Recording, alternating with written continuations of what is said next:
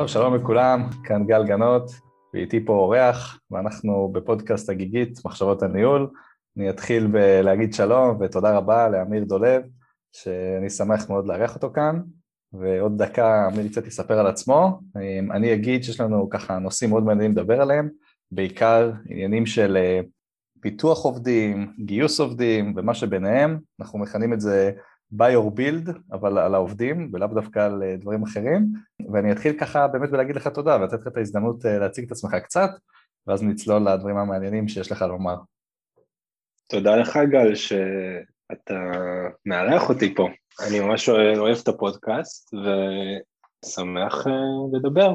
אז קוראים לי אמיר, אני עובד בריסקיפייד, שזה חברת הייטק, למי שלא מכיר, היא הוקמה לפני שמונה שנים, אני עובד בה כבר שבע שנים, שזו תקופה לא קצרה, ובשנים האחרונות אני ממש בתפקיד של מנהל, צוותים של צוותי data science, ומאוד אוהב את זה.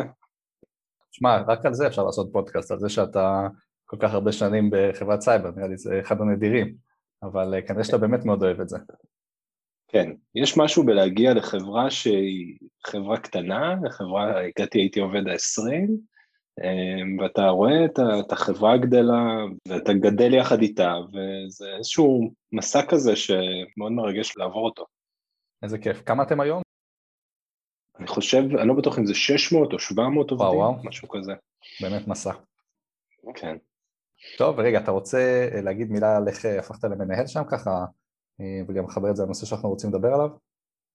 אז מן הסתם לא, לא הגעתי כמנהל, לפני שבע שנים אה, הייתי ממש אחרי התואר הראשון, למדתי בכלל כלכלה באוניברסיטה העברית, ואחרי uh, תקופה קצרה במשרד האוצר, שבה הבנתי שהשירות במגזר הציבורי פחות מדבר אליי, פחות מה שאני מחפש, אז אה, ראיתי מודעת דרושים הגעתי ל Riskified והתקבלתי למשרת אנליסט, שזה משרה, אנליסט יש בערך בכל חברה, בכל מקום זה אומר משהו אחר. אני באתי והייתי אנליסט ב Riskified, ומאוד אהבתי את החברה, את מה שאנחנו עושים, ובסופו של דבר, אחרי, אני חושב, שנתיים כאנליסט, הגיע הרגע שבו שאלו אותי אם אני רוצה לנהל צוות.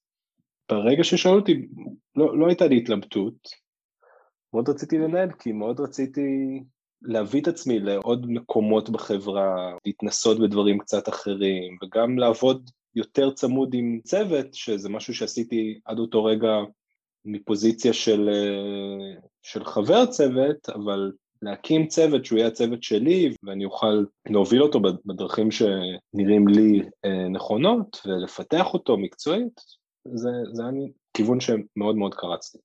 אני עוצר אותך רגע כאן, כי אני חושב שזה המהות של מה שאנחנו נרצה לדבר היום. מה שאתה אומר בעצם, היית בחברה, והייתה איזושהי אה, אפשרות לקדם מישהו מבפנים, אוקיי? ולכן הציעו לעובד קיים לנהל את הצוות הקיים כבר, אבל גם קיימת האפשרות האחרת, להביא מישהו יותר מנוסה, שכבר ניהל כמה דברים בעבר, ולהביא אותו לנהל את הצוות, אוקיי? ואני רוצה לשאול אותך היום, בתור מישהו שכבר עושה את זה לא מעט שנים, מה אתה חושב על הנושא הזה, אוקיי? שככה אני ואתה קראנו לו buy or build, האם להביא אנשים מבחוץ, אוקיי? או האם לפתח את האנשים מבפנים. אז הנה כבר אתה הדוגמה הקלאסית בתור ההתחלה של המעבר שלך לניהול, אבל גם היום הייתי שמח אם תוכל לספר קצת על זה, מה אתה חושב וככה מה הניסיון שיש לך בנושא הזה. אז האמת שזה באמת אה, משהו שמלווה אותי הרבה שנים, גם כעובד וגם כמנהל, וכמו שאתה אומר באמת, ברגע הזה שהצוות אה, גדל מספיק והיינו צריכים להפוך מצוות אחד כמה צוותים שונים, אז היה אפשר להביא מנהל או מנהלים אה, מחוץ לחברה שיודעים מה זה להקים צוות ויודעים איך, אה, איך צוות אמור להתנהל ואיך אה, מפתחים עובדים וכן כל הדברים האלה שאתה גם מדבר עליהם בפודקאסט ולניסיון יש בו הרבה משמעות. אני מדבר אולי למה זה טוב בעיניי, זה מאוד מאוד מפתח. את הניסיון הזה שצברתי בשנים האלה כמנהל שלא היה לו ניסיון לפני זה, זה ניסיון שהוא ישרת אותי כל החיים.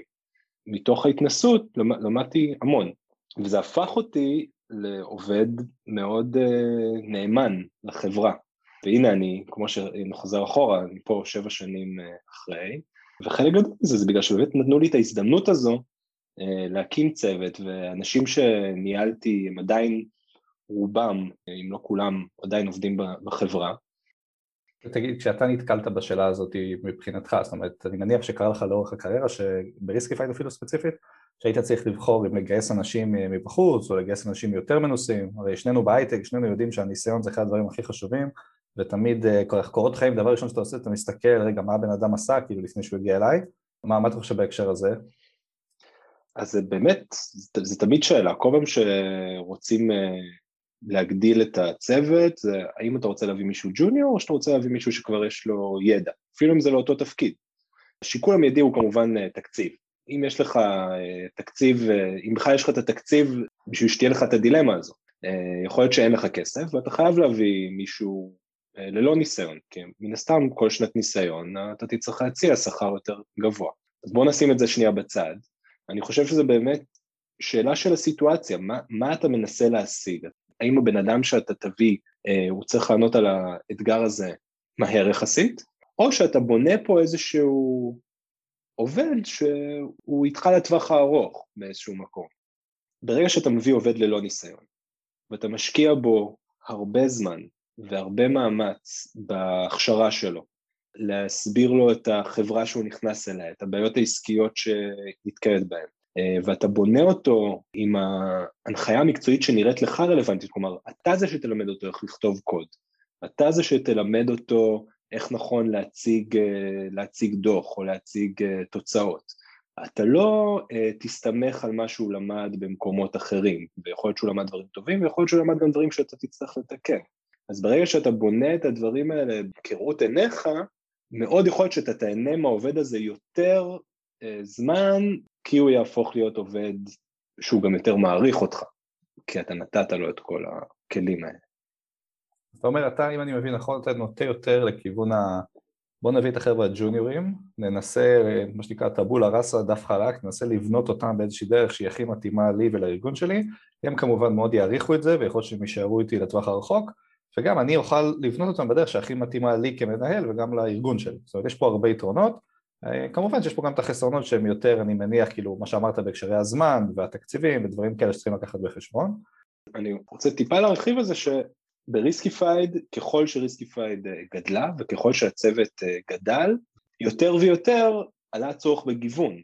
נכון, זה מאוד טוב להביא, בעיניי לפחות, מאוד טוב להביא עובדים חסרי ניסיון, שאתה מכשיר אותם בתוך הארגון, אבל אה, ככל שהארגון גדל, נדבך נוסף בהכשרה של אותם עובדים שבנית בתוך הארגון, זה להביא אנשים עם ניסיון לתוך הצוות.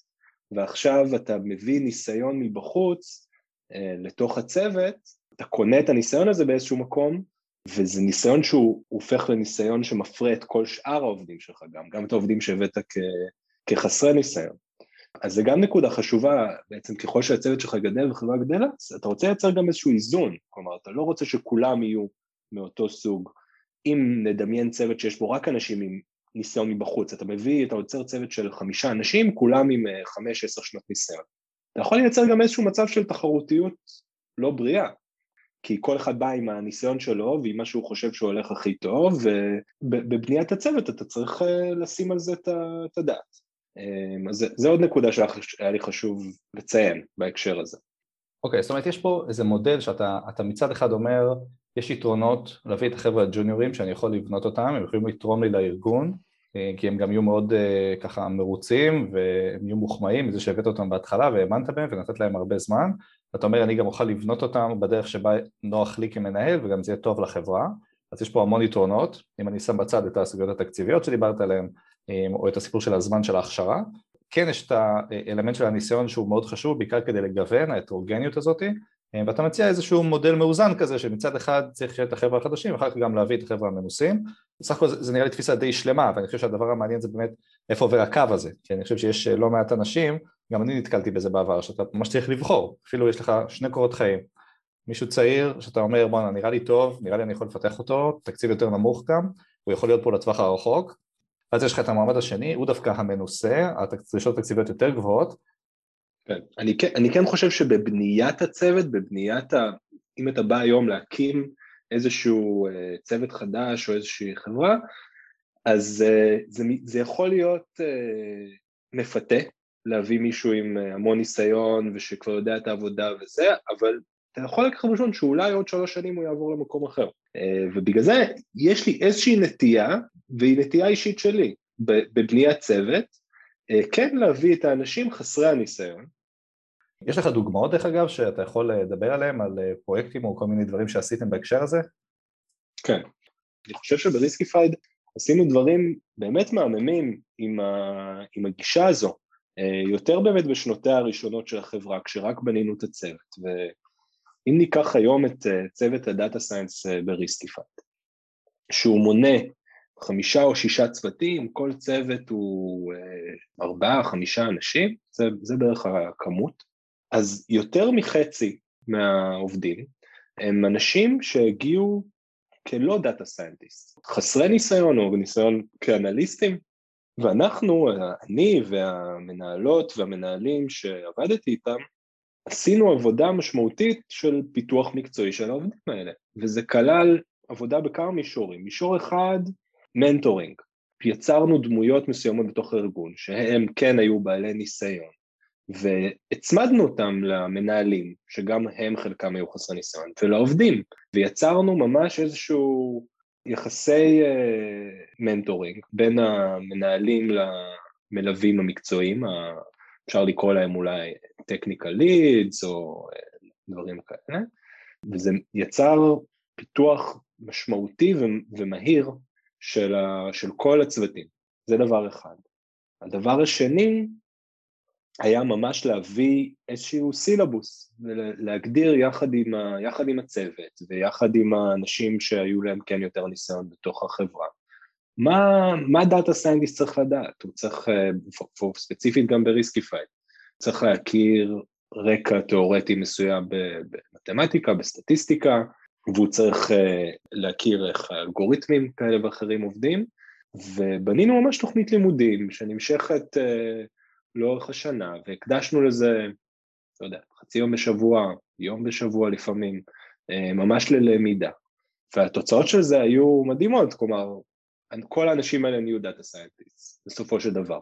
ובנוסף הם הפכו להיות עובדים שבאמת אני חושב שכמעט כולם עדיין נמצאים איתנו, ואנחנו כבר שלוש-ארבע שנים אחרי.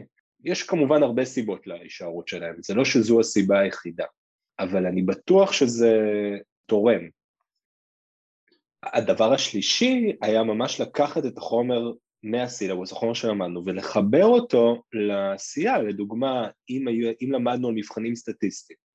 ידע שאנשים שעושים תואר ראשון בסטטיסטיקה וזה, הם, הם מכירים אותו, הם יודעים מה זה אומר מובהקות סטטיסטית, ומכניסים את זה לעשייה שלהם. אז, אז יכולתי להביא מישהו עם תואר ראשון בסטטיסטיקה ועם ניסיון uh, בסטטיסטיקה, אבל היו לי אנשים עם uh, תואר ראשון במדעי החברה.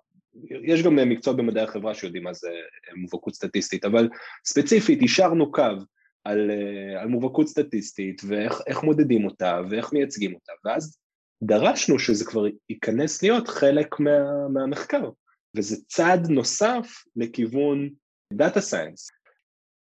אתה אומר כזה דבר, בסדר, תתקן אותי אם אני, אם אני לא מדייק. אתה אומר, תשמעו, אם אתם צריכים עכשיו לבנות צוות חדש, אני חושב שאבני היסוד של הצוות הזה, עדיף שיהיו חבר'ה שהם הגיעו אליי דווקא יותר זוטרים, יותר צעירים, שאני מרגיש שאני יכול לעצב אותם אמ, ולתת להם את, ה, נגיד, את הגוון הזה של איך שאני רואה את העובד הספציפי. לא משנה אם אנחנו מדברים על data scientist או על מקצועות אחרים. אתה אומר, נראה לי נכון שאני אטמיע בהם את היכולות שנראים לי נכונים, אבנה את זה בצורה נכונה שתתאים לי כמנהל, שתתאים לחברה, וזה צריך להיות, בוא נגיד, ה-core business או הישות הבסיסית שלי של הצוות, ככל שהצוות יתקדם, אתה אומר כן חשוב לפתח את ההטרוגניות על ידי להביא אנשים מבחוץ. ואני חושב שזה מודל מאוד יפה, אני גם אגיד, אתה אומר צריך להשקיע כל מיני דברים כדי לוודא שזה יעבוד טוב, כמו למשל מה שאמרת, שזה נגיד הסיפור הזה של ה mentoring, ולייצר איזשהו סילבוס, וגם לשים ככה זמן מיוחד שמיועד ספציפית ל training או ל onboarding, בעיניי דרך אגב זה לא מובן מאליו בכלל, אתה בעצם אומר לעובד אני רוצה לשלם לך כדי שתכשיר את עצמך. אה, יש אנשים שהולכים, משלמים הרבה מאוד כסף כדי ללמוד דברים, אתה בעצם אומר פה משהו, אני מוכן להשקיע בך כדי שזה יחזור אליי אחר כך אה, בריבית דריבית, זה נראה לי מקסים, אה, ואתה אומר חוץ מזה גם כל העניין הזה של לאט לאט לחבר את, ה, את ה training הזה או לחבר את העשייה לעבודה הספציפית של מה שאנשים עושים כבר, ואני חושב שזה מודל מאוד יפה כשאתה ככה מחבר אותו ביחד. תגיד ככה, לקראת סיום, יש דברים שאתה רוצה להוסיף בהקשר הזה, או באופן כללי? אולי כמה מילים על מה זה אומר בעיניי להיות מנהל שאין לו ניסיון, שהוא מוצנח לתפקיד. אני חושב שזה באמת חוויה כיפית. מצד אחד כיפי, מצד שני היא כן מלחיצה, במיוחד בחברות קטנות שבהן אין, אין איזושהי שכבה שעוטפת את המנהלים, אתה אומר, איך אני בכלל מנהל? מה, מה זה אומר להיות מנהל? ולדעתי צריך הרבה פעמים ללכת עם, ה, עם האינסטינקטים ולא לפחד לטעות, וקצת uh, לראות מה קורה כשאתה נתקע בקיר, כלומר גם מה קורה כשאתה עושה טעות. לרוב אם שמו אותך בתפקיד של מנהל זה אומר שסומכים עליך. זה אומר שסומכים עליך לקבל את ההחלטות הנכונות וגם לשאול את השאלות הנכונות, כי אין איזשהו מנהל אחד שהוא המנהל אה, הכי מוצלח או הכי טוב, יש, יש הרבה סוגים של מנהלים ואתה צריך למצוא מי, מי אתה. אני לא יודע, בטח רוב האנשים שמקשיבים לפודקאסט הם מנהלים בעצמם, אבל אם במקרה מקשיבים אנשים שהם לא מנהלים ומציעים להם אה, להיות מנהל, אני יודע שתמיד יש את החשש הזה ואת הרצון להגיד, אני עוד לא מוכן, צריך עוד קצת ניסיון, עוד קצת לחכות, וזה לא שזה לא חשש לגיטימי, אבל אני חושב ששווה לעשות את הקפיצה הזאת.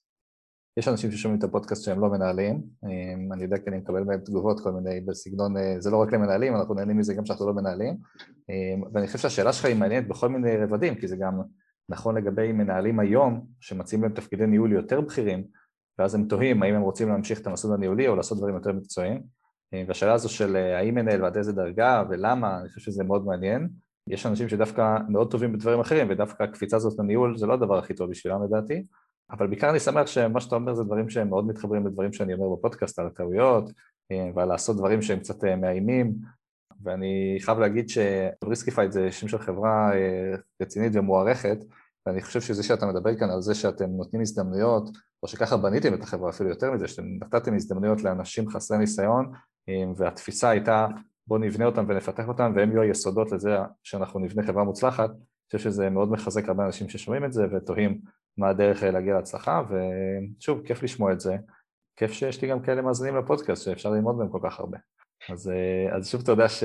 תודה שבאת, ואני כבר מחכה לפעם הבאה. תודה שערכת אותי, גל, היה ממש כיף. שמחה רבה.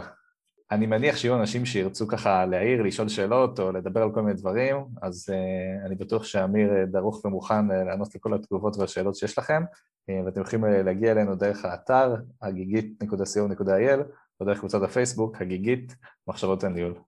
אז תודה לכם, ונתראה בפרקים הבאים.